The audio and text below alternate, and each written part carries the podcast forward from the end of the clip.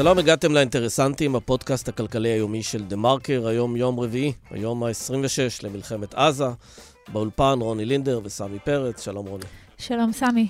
יום uh, קשה מאוד, הכניסה הקרקעית לעזה גבתה אתמול מחיר כבד מאוד של 12 חיילי צה"ל, נפגעים נוספים. יום מאוד קשה למשפחות ולכולנו. Uh, כדי להשיג את uh, מטרות המלחמה יידרשו עוד הרבה מאוד ימי קרב וסיכונים לא מבוטלים לחיי חיילים. זה דבר שנלקח בחשבון כשיוצאים למלחמה, אה, אבל ככל שהמלחמה הזאת תימשך, יגברו הדילמות וגם הלחצים מבחוץ או מבית, אה, זה יחייב את הדרג המדיני להיות מאוד ברור ויותר אה, ממוקד בהשגת היעדים. אנחנו רוצים לדבר על העניין הזה עם עמוס הראל, הפרשן הצבאי של הארץ, הוא יהיה איתנו עוד מעט. כן, ובמלחמה הזאת יש גם אתגר אזרחי עצום, לדאוג לכ-200 אלף מפונים שנעקרו מבתים שלהם, מהקהילה שלהם, מהעבודה שלהם, ממערכת החינוך, והם מתאכסנים בבתי מלון, אבל uh, ממש לא מרגישים בחופשה. אנחנו נדבר פה עם אה, מירב ארלוזרוב, שביררה כמה זמן אפשר לנהל אורח חיים כזה וכמה זה עולה. אה, סגירת עסקים רבים וצמצום הפעילות המשקית מייצרים לחץ כבד מאוד על הממשלה לייצר הסדר חל"ת, בדומה להסדר שנעשה בזמנו בתקופת הקורונה, אבל הפעם, בניגוד לקורונה, לממשלה ולמעסיקים ממש אין רצון לעודד יציאה לחל"ת, כי המטרה היא שהמשק ימשיך לתפקד. אבל חלקים ממנו לא מתפקדים בגלל מצב המלחמה. והשאלה איך פותרים את הפלונטר הזה, ירדן הירשהורן, היא כתבת שוק העבודה שלנו, והיא תסביר. אבל רגע לפני שנתחיל, רוני, אה, לפני שנה בדיוק היו הבחירות, אה, גוש הימין ניצח ניצחון גדול. אה, אי אפשר לשכוח את היום הזה. כן, זהו, וכמו שמישהו כתב היום, הימין ניצח, המדינה הפסידה. אה, רוצה להגיד משהו על השנה הזאת, שמאז שהממשלה הזו נבחרה, כן. ואיפה את חושב... רואה פה...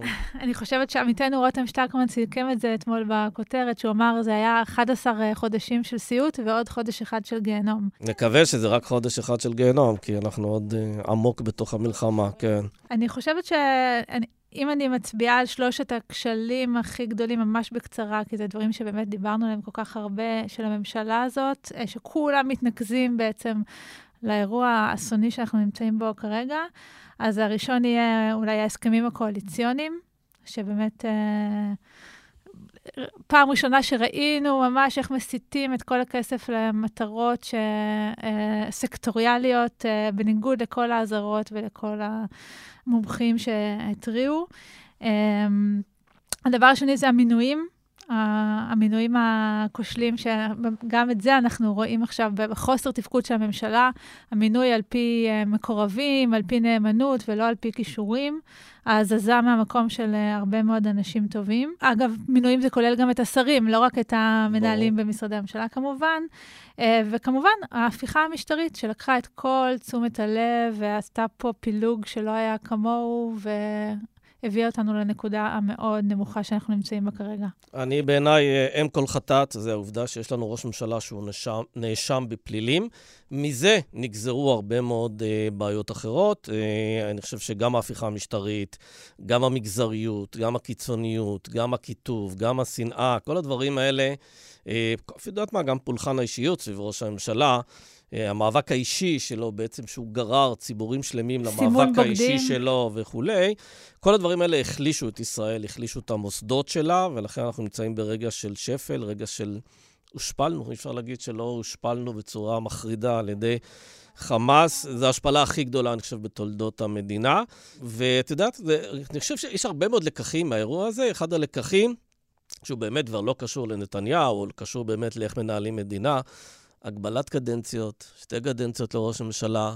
תעשה את הכי טוב שאתה יכול בשתי קדנציות האלה ותשחרר אותנו מנוכחותך, כי ככל שזה נמשך, מצבנו רק מידרדר. אני אוסיף גם שאני חושבת שאחרי שכל האבק הזה ישקע, ושזה יקרה כבר, אה, לא יהיה מנוס מממשלה רחבה. ממשלה רחבה של מתונים, Uh, כבר uh, גילינו פה uh, בשנים האחרונות שכל קונסטלציה אחרת היא פשוט אסונית. כן. ולא עובדת ולא מתפקדת. כן. ויש בסיס לדבר הזה, אבל זה תלוי כמובן בזה שנתניהו יסתלק מחיינו. ברגע שהוא מסתלק... זה המפתח להכל. הליכוד יכול לשבת עם הרבה מאוד uh, מפלגות. Uh, טוב, uh, זה רק לא יקרה מחר. בואו נתחיל.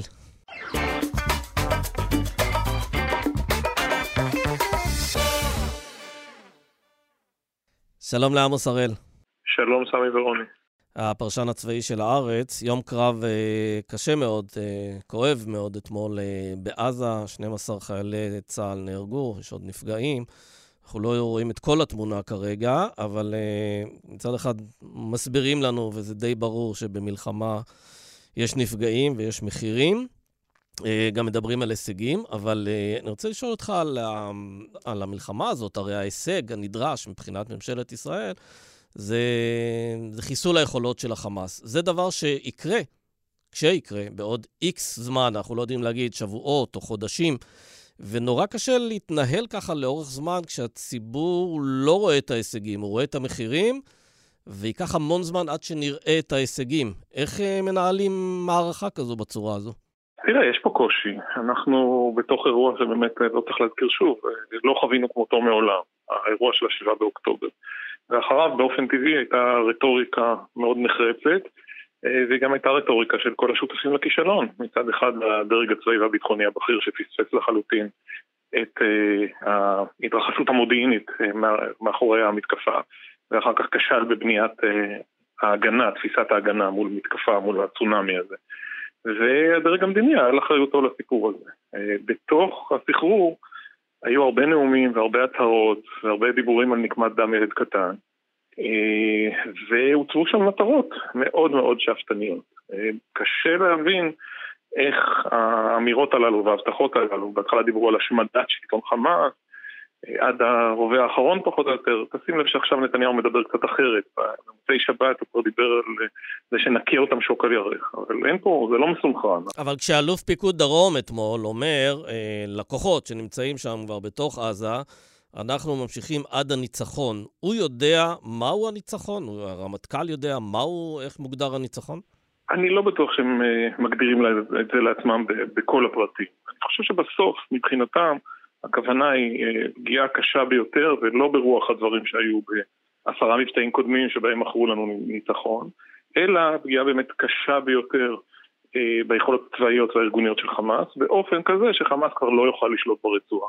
האם זה בר ביצוע כרגע? קשה לי מאוד לדעת. אה, מה שאנחנו רואים ונראה על פני התקופה הקרובה זה תמרון קרקעי חסר תקדים של צה"ל בשטח הרצועה, יש הרבה השוואות לחומת מגן, אבל ההתנגדות אז הייתה אחרת. מה שהיה שם זה אה, בקסבות ובמחנות הפליטים, אתם זוכרים כמוני. מעבדות נפץ, חמושים, אה, מטענים, מלכודים, אבל לא דברים מהכיף הזה. לא היה מערך של אה, מנהרות מסיבי מתחת לקרקע, לא היו רקטות שאפשר לראות אותן לתל אביב.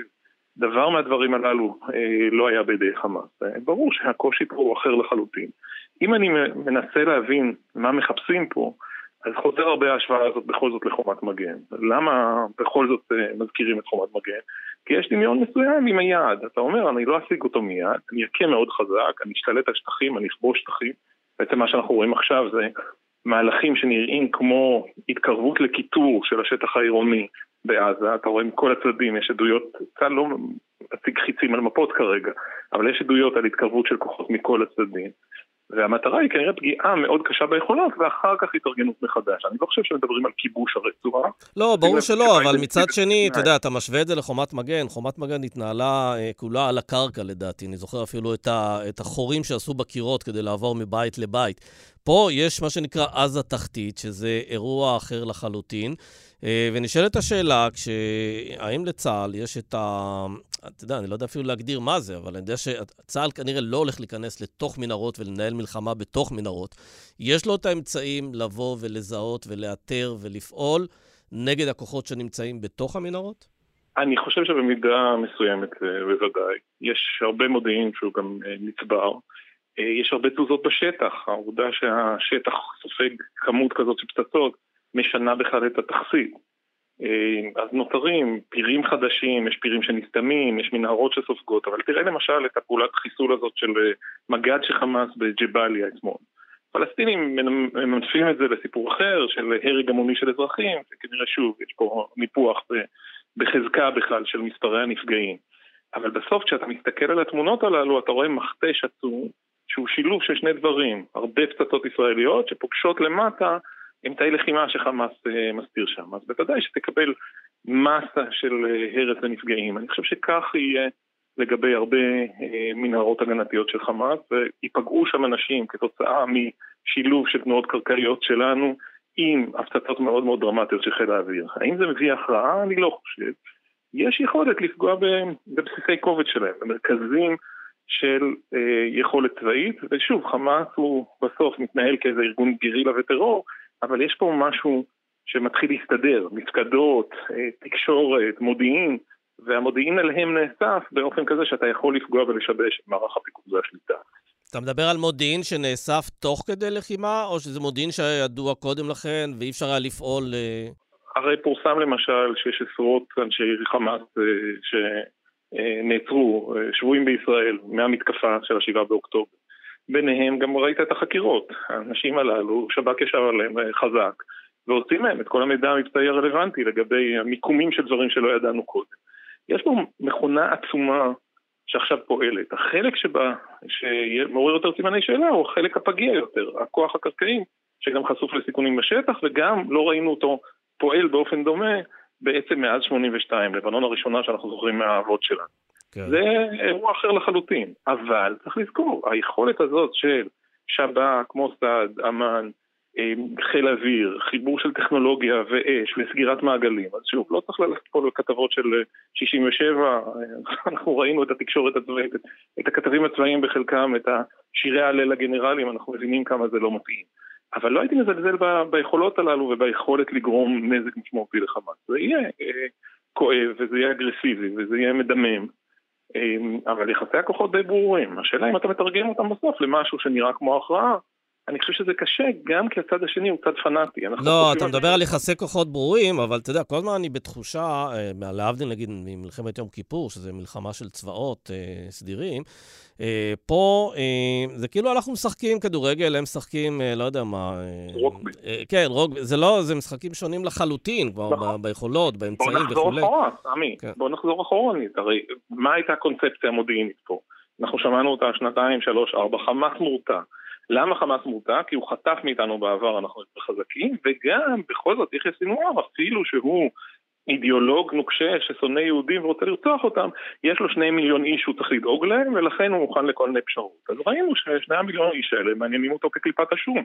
הרי החיים של כל פלסטיני בעזה הוראו לאין ארוך אה, בהשוואה לשבעה באוקטובר. אז יום אחד או יומיים הם חגגו את מה שהם עשו ליהודים, ומאז החיים שלהם באמת אה, בקצה של התחתית. הרי סימור לקח את זה בחשבון, הוא ידע שזה מה שיקרה אם הוא יזכה להצלחה, ובכל זאת הוא לקח את ההימור הזה. לכן אה, צריך להיזהר מלכפות איזה מין היגיון מערבי דמוקרטי ליברלי על הניתוח של מה שהם עושים. כבר כשלנו בזה, גם אני. כן, ואם יש פה יתרון אחד שאפשר למצוא בתוך כל המצב הזה, זה שהם התחילו. כלומר, זה, אני, אני לא זוכרת מלחמה שהייתה כל כך uh, צדקת הדרך ותחושת מלחמת אין ברירה. אז אני שותף לזה לגמרי, אני מסכים איתך, ואני גם מסתובב עם כוחות, אז אני רואה ומדבר ועושה מילואימניקים בטרמפים ונוסע ופוגש חברים ובנים של חברים ושומע את כל הדברים האלה. יש איזו תחושה ציבורית ש, שחייבים, שאין ברירה, שזה חרב על הצבא, אולי לא מלחמת קיום, אבל שאם אתה לא עושה את זה בצורה מאוד מאוד אגרסיבית, אין לך יכולת להמשיך לשרוד פה ב, באזור הזה. אני חושב שזה קונצנזוס של הרוב המכריע של החברה הישראלית. אם כי אני לא בטוח, עמוס, שלאורך זמן הדבר הזה של הם התחילו ולכן המלחמה הזאת צודקת, אה, מנחם פה מישהו, כי היה עדיף שאנחנו נתחיל ושלא יהרגו 1,400 איש ושלא יחטפו. לא מנחם, אבל זה כן. נותן כוח. כן, זה, זה המצב הנתון שאתה נמצא בו. צריך להגיד שההתעוררות הזאת, כמו שראינו בחברה האזרחית, מורגשת גם בכל מה שקשור לצבא המילואים והצבא הסדיר, והמפקדים שאני פוגש עדיין נפסרים מאוד ממה שקרה, אבל הם משדרים נחישות. האם זה מספיק אני לא יודע. אה, וצריך אה, להזכיר את העולם. הקהילה הבינלאומית, אתה רואה את הסיקור ב-CNN במקומות אחרים. אה, CNN עוד יחסית סביר, במקומות אחרים הוא עוד יותר בוטה. עברו מזמן, כבר שכחו את התינוקות היהודים שנטבחו. ועוברים מזמן לסבל בשני הצדדים, והסבל בעזה מצטלם עכשיו יותר קשה, ולמה ישראל כל כך אגרסיבית, ואם אתם יכולים לעשות מה שאתם עושים, אז רק תשתדלו לא להרוג כל כך הרבה אזרחים. אלה טענות שימשיכו לעלות. אני מניח שביידן מבין את ההבדל ומבין את השיקולים, וגם מבין שישראל לא הייתה התוקפן, שהיה צד אחד שהפר בבוטות את הפסקת האש אה, ב-7 באוקטובר. אבל לאורך זמן, המחשבה שכאילו יש לנו זמן בלתי מוגבל, עזוב לרגע את המשק, הדברים שקרובים ללבכם ואתם מבינים טוב ממני. גם בהקשר של שעון בינלאומי, אתה לא יכול פה לעשות חודשים על גבי חודשים ולחשוב שלא יהיו לזה השלכות, בעיקר כשיותר מכל פעם בעבר אתה נשען פה על תמיכה בינלאומית. לא, על... אבל, זה, אבל זו הנקודה, וזה מחזיר אותי לשאלת הבסיס של אה, הגדרת אה, הניצחון, או תמונת הניצחון, או ההישג הנדרש, בהינתן כל הוקטורים שפועלים עלינו, גם בסביבה הבינלאומית, גם הרמה המשקית, כל הדברים האלה. השאלה אם יש לצה"ל את הזמן להשיג את ההישג הנדרש, או שאומרים לו, תשמע, אתה חייב לעשות אה, משהו בתוך איקס זמן, כי אחרת אה, כבר לא יהיה לנו את היכולת, את הלגיטימציה לפעול. אז הצבא אה, משדר שנתנו לו זמן ושהוא יפעל בהתאם. אני לא בטוח שקריאת התמונה הזאת היא לגמרי מדויקת, אני חושב שנכנסים פה משתנים אחרים, ובראשם השעון הבינלאומי ולחץ אמריקאי, שישפיעו על דברים בהמשך. אבל אנחנו בכלל לא התייחסנו לתרחישים האחרים של אה, מלחמה רב-זירתית, מלחמה אזורית, אפשרות ש... התלקח עם חיזבאללה ועם איראן בצורה... שאגב, חייבים להגיד, כל הזמן מדברים על רב-זירתי, יש לנו רב-זירתי, אמנם בעצימות אה, מאוד אה, נמוכה, אבל פועלים נגדנו מלבנון, לא מסוריה, מתימן.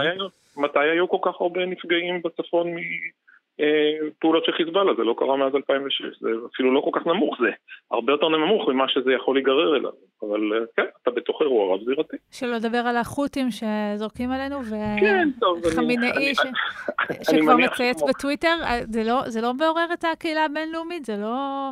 אני, תראי, הייתי מבדיל פה בין שני דברים, ואנחנו רואים את זה הרבה עכשיו. שמאל הפרוגרסיבי, אמריקאי ומערב אירופה לא איתנו, ויש שם גם מגמות אנטישמיות קיצוניות שעכשיו מרימות ראש. כן. וראינו את זה כבר בשבעה באוקטובר, לא חיכו נכון. לעשרה או לאחד עשר ולהרוגים האזרחים נכון. בעזה. כבר הייתה הצדקה של טרור כבר אז. את רואה לעומת זאת אה, ראשי ממשלה אה, באירופה אה, ש... שמתייצבים, ראשי ממשלה ונשיאים. האמירות של ביידן הן מדהימות בעיניי. בנסיבות. זה לא שישראל לבדה במערכה הזאת, וגם כשמקרון מדבר על קואליציה בינלאומית נגד חמאס, אני לא יודע כמה הוא מתכוון לזה באמת, אבל אלה אמירות שטוב לשמוע. אבל לאורך זמן, ככל שישחק הסיפור הזה וישכח הסיפור של מה שנעשה לנו, ולעומת זאת יהיה מיקוד באסון הומניטרי שיתרחש, או כבר מתחיל להתרחש בעזה, יהיה יותר קשה בזירה כן, אבל תגיד לי משהו, רק כדי לסיים בעניין הזה. אתה יודע, רב-זירתיות, אף אחד מאיתנו לא רוצה עוד מלחמות ועוד זירות וכולי, אבל בנסיבות שנוצרו, כשאתה מדבר גם על החות'ים, גם על חיזבאללה, כמובן הדחיפה של איראן, זה מסוג הדברים שיכולים אולי אפילו לחזק את הציר, נקרא לו המתון, ארה"ב, אה, סעודיה, אמירויות, אה, ישראל, מצרים. השאלה אם הוא גם יכול לייצר פה הזדמנויות להיפטר מעוד כמה איומים בחסות הציר הזה, או הכאילו קואליציה הזו, שכרגע על הנייר, נקרא לה כך. בהתפתחות מסוימת כן, אני לא הייתי מייחל לזה, אתה יודע, זה יהיה משהו רב מחירים, אבל אם אתה יכול לדמיין מצב שבו האיראנים עושים שטות ומרגיזים את ארה"ב באופן כזה ופוגעים ביעדים אמריקאים באופן כזה שארה"ב מחליטה פתאום שרק פתרון צבאי לבעיית הגרעין האיראנית? לא משהו שלפני חודש היית אומר לי, הייתי אומר לך אין שום סיכוי. בנסיבות האלה אני לא בטוח.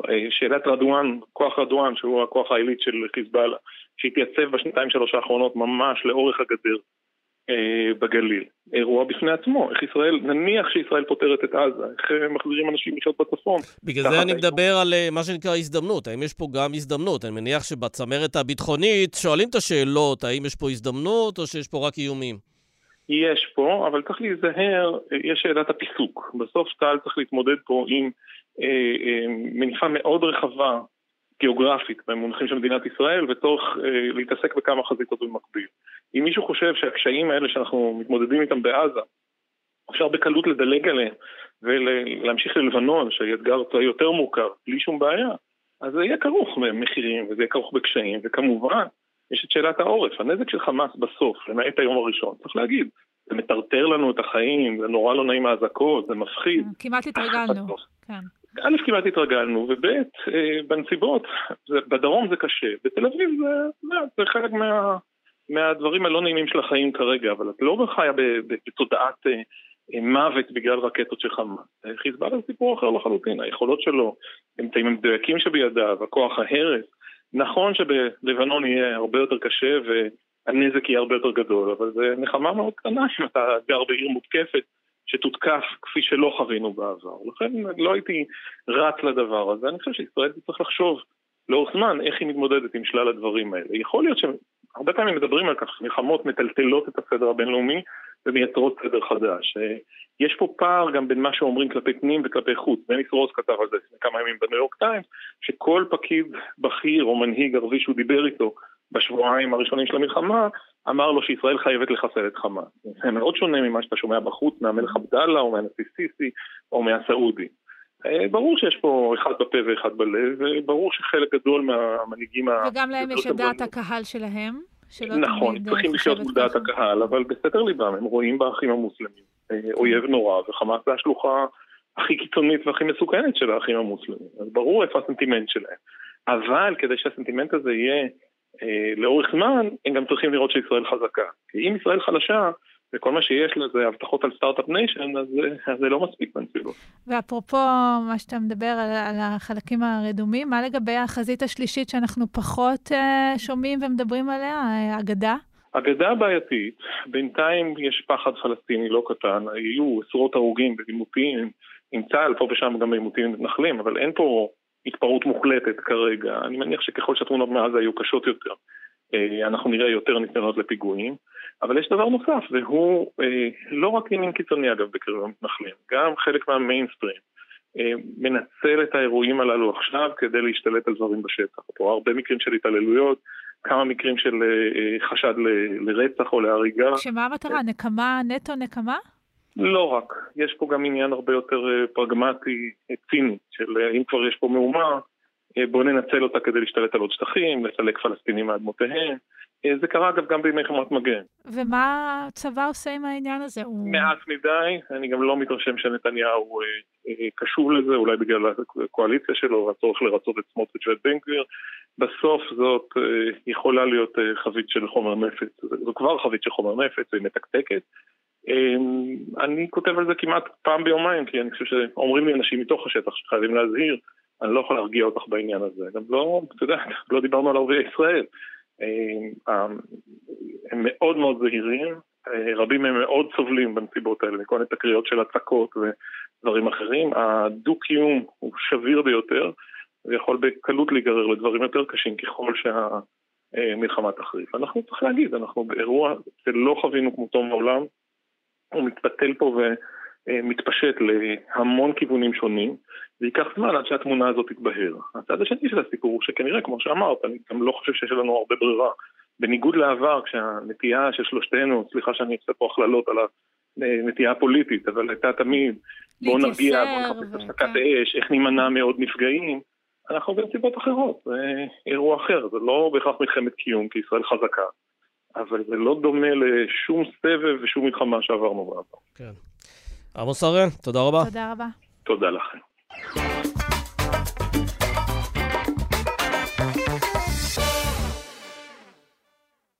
שלום למירב ארלוזרוב. שלום רב.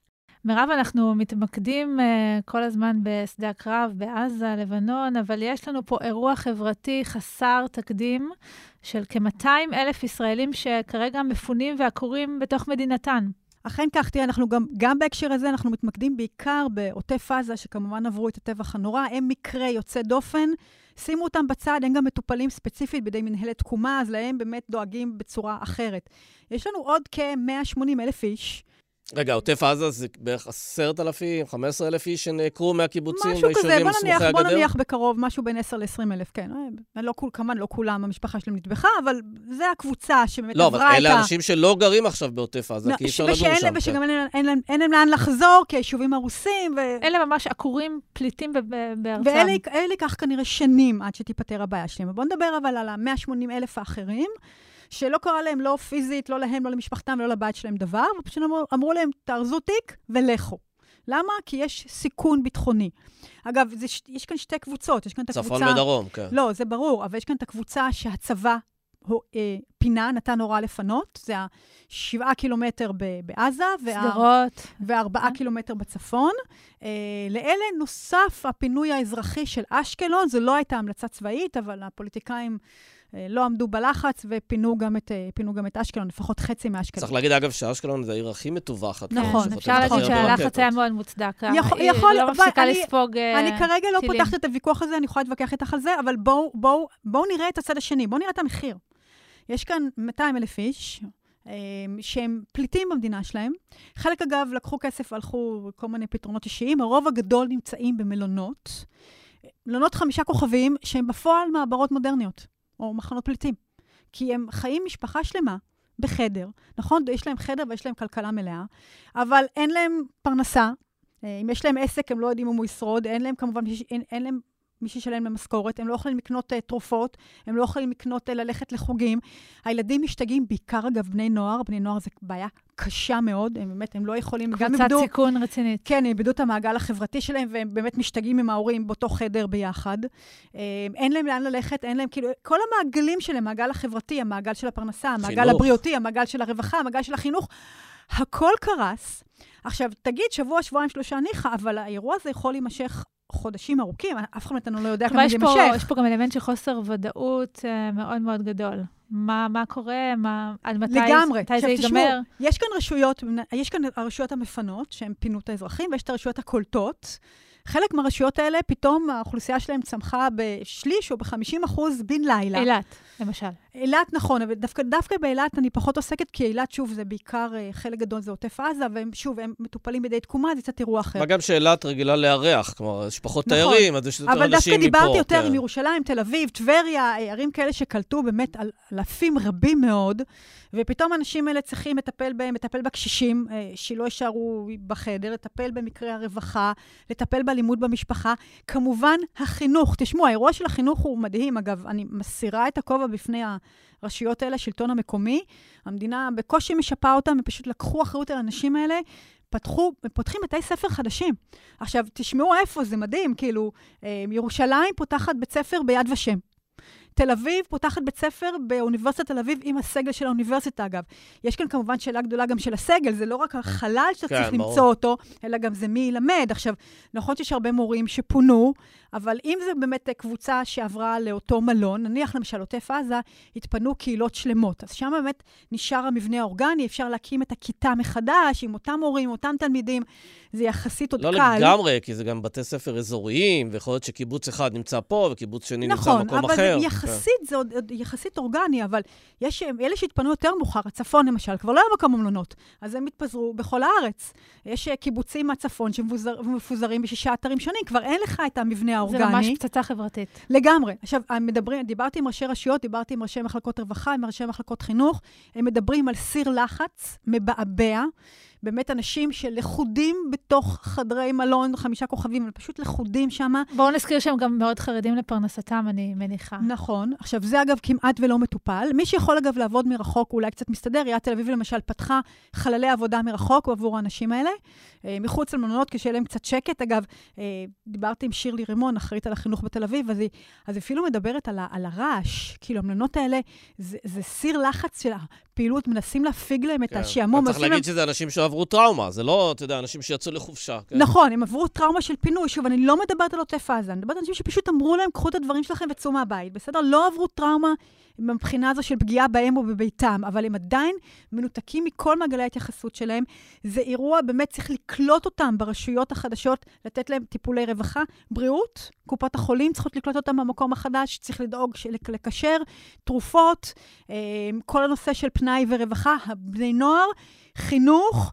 אתם יודעים, זה פשוט אירוע אה, בסדר אבל גודל... אבל כשאת מדברת איתם, מה הם אומרים לך שהם צריכים? הם צריכים משאבים או הם צריכים אנשים, כוח אדם שיבוא ויסייע בכל השירותים האלה שצריך לספק לאנשים? אז תראה, זה גם וגם וגם. אה, אתה צריך משאבים, למשל, לפתיחה של כל בתי הספר החדשים האלה, אתה צריך משאבים, אתה צריך גם כוח אדם. כרגע עובדים בכל בתי הספר האלה בעיקר מתנדבים, כי התקציבים של משרד החינוך לא עברו לרשויות. כן. עכשיו, זה כמובן... ומתנדבים זה טוב לשבוע, שבועיים, שלושה ראשונים, מתישהו הממשלה צריכה להיכנס לנעליים. שלהם. נכון, עכשיו ההערכה היא שהבתי ספר, למשל, החינוך, אה, בסך הכל יהיה, יהיה, יעבוד, כי, כי כבר, בנו בתי, כבר בונים בתי ספר וזה, וזה הולך ומתרקם.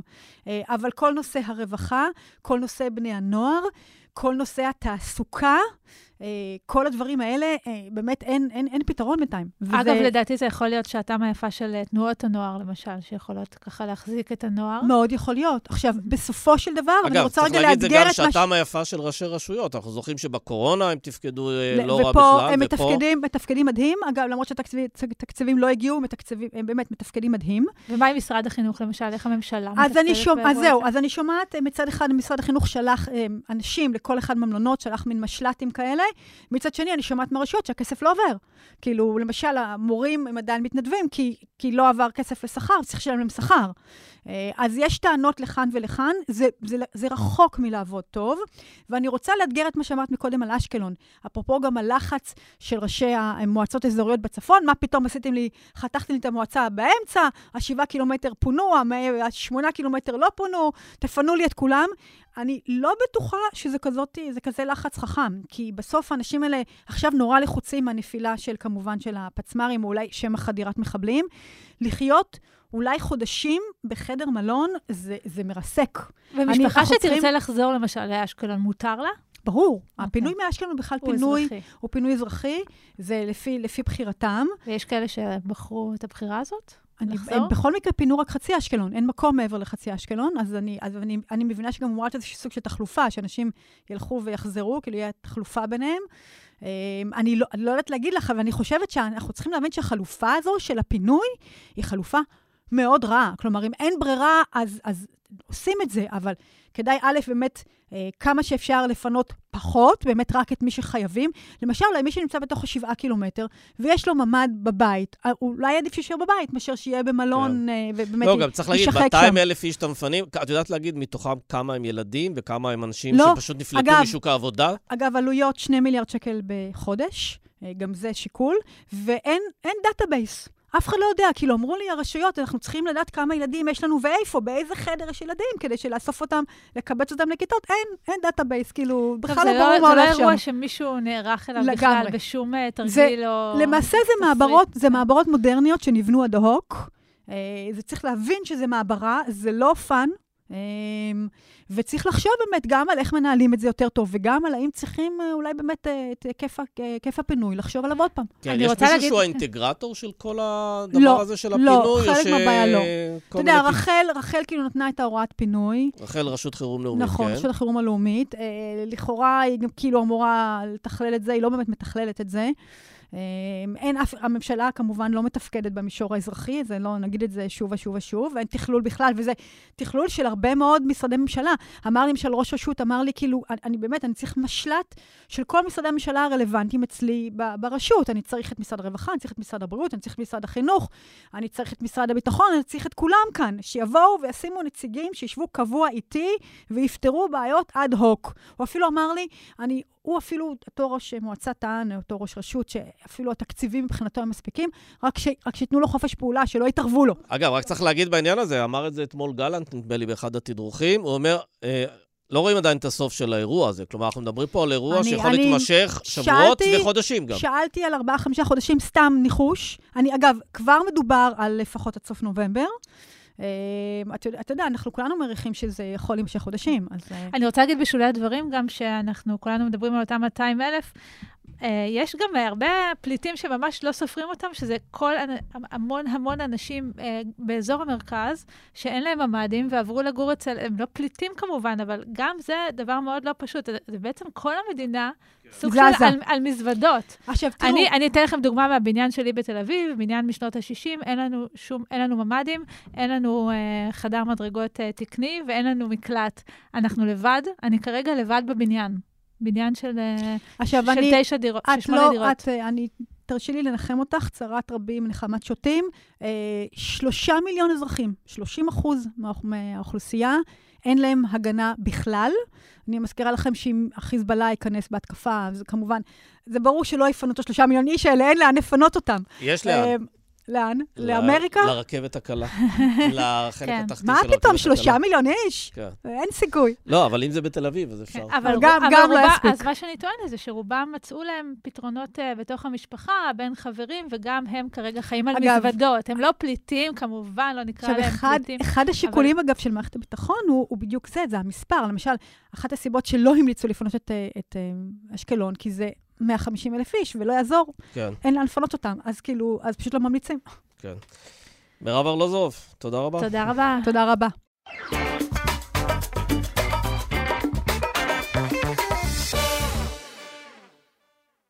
שלום לירדן בן גל הירשורן.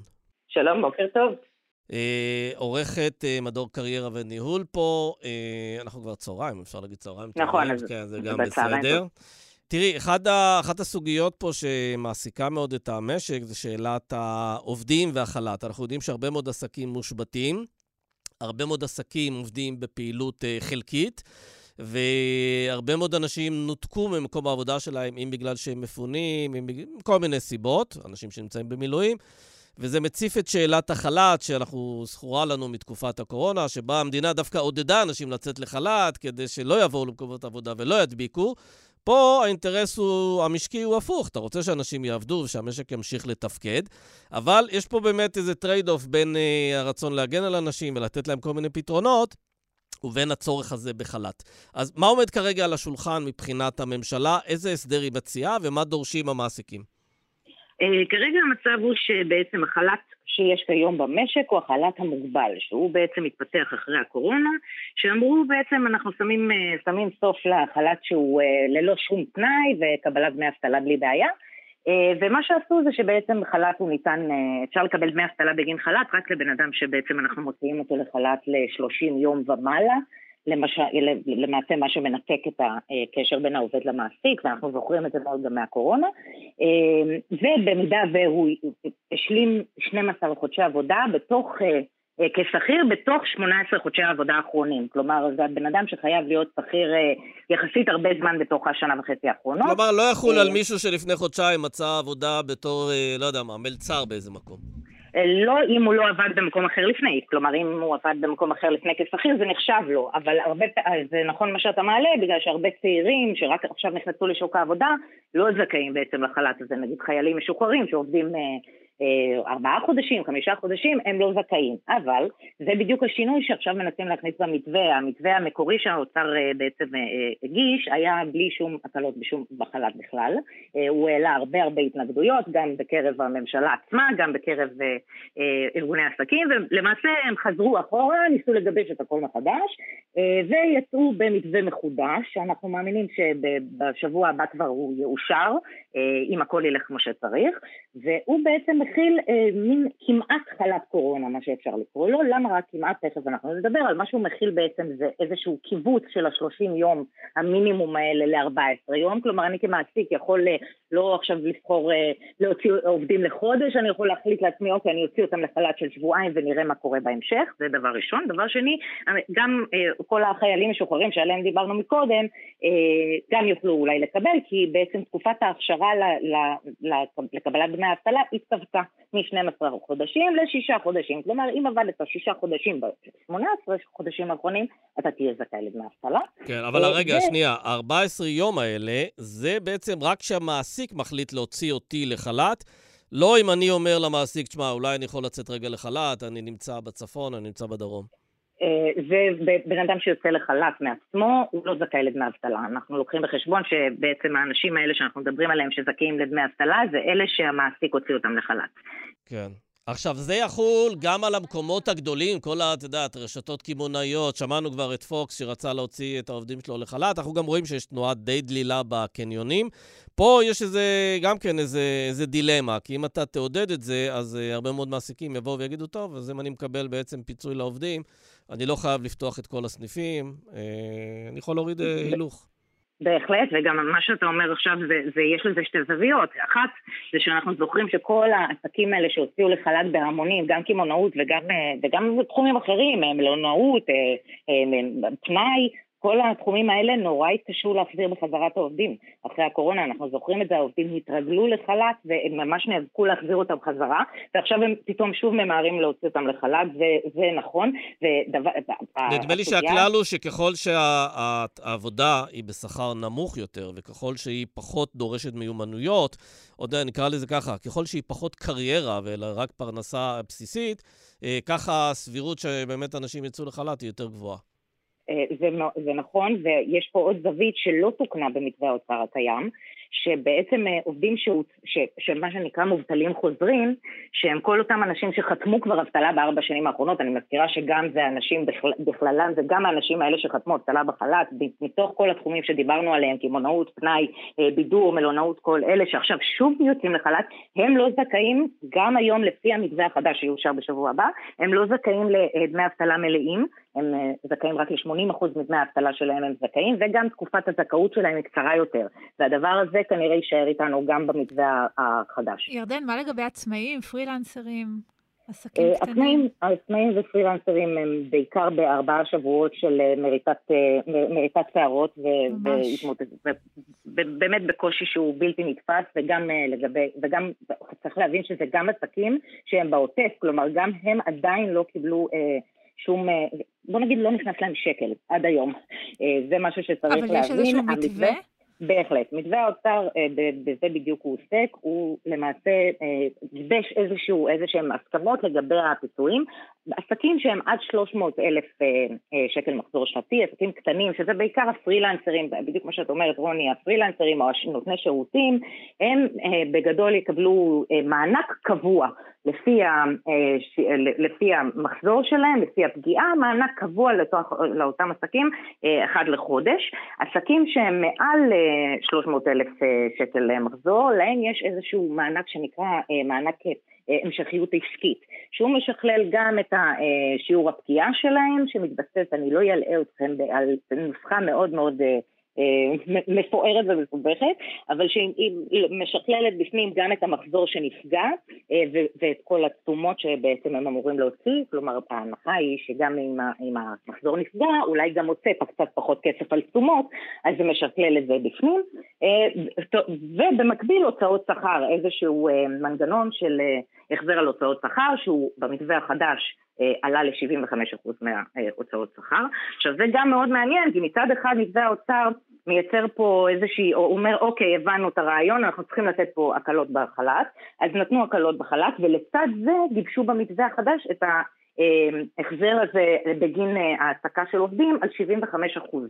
אז מעניין מאוד לראות מה, לאן עסקים ילכו, הם יגידו אוקיי יש לי אפשרות להוציא לחל"ת, אני אוציא את כולם לחל"ת או 80 אחוז מהם, או שהם יעדיפו להשאיר את העובדים ולשאת על עצמם 25% מהשכר שלהם. כן. זה, זה, זה זה כנראה תלוי בעיקר בשאלה כמה רואים פה את היכולת לתפעל את העסק או להחזיר אותו לאיזה פעילות כלשהי, גם אם זה 60 או 70 או 80 אחוז. אה, להבדיל מעסקים שפשוט מושבתים, דיבר איתי מישהו עם גן אירועים בדרום, פשוט גן אירועים מושבת, אנשים לא יכולים להתחתן, לא רוצים אה, לעשות אירועים, זה אירוע אה, אחר לגמרי. אז את אומרת שבעצם בשבוע הבא יהיה הסדר חל"ת אה, ברור יותר, מסודר יותר. Uh, טוב, אנחנו נדבר על זה גם uh, בשבוע כן, הבא. כן, יש פה ציבור עצום שנמצא בחרדה כלכלית בנוסף לחרדה הביטחונית, ונקווה שהממשלה תדע לטפל בזה כמה שיותר מהר. מאוד מקווה שבשבוע הבא יהיה להם בשורות. תודה רבה, ירדן. תודה. תודה לכם. אז זהו, עד כאן האינטרסנטים להיום ולשבוע הזה. אה, אנחנו נגיד תודה לנערה מלכי ודן ברומר שעורכים אותנו, נגיד תודה לך, רוני לינדר. תודה, סמי פרץ. אנחנו ניפגש פה בתחילת השבוע הבא. מה, מה מאחלים לסוף שבוע כזה? וואי, אה, בשורות טובות ושקט. טובות, וכן, כן. כמה שפחות אה, בשורות קשות. Uh, זהו, שיהיה סוף שבוע נעים, מחר uh, יש פה את המרקרים, אנחנו נעבור בתחילת השבוע הבא. תודה וביי.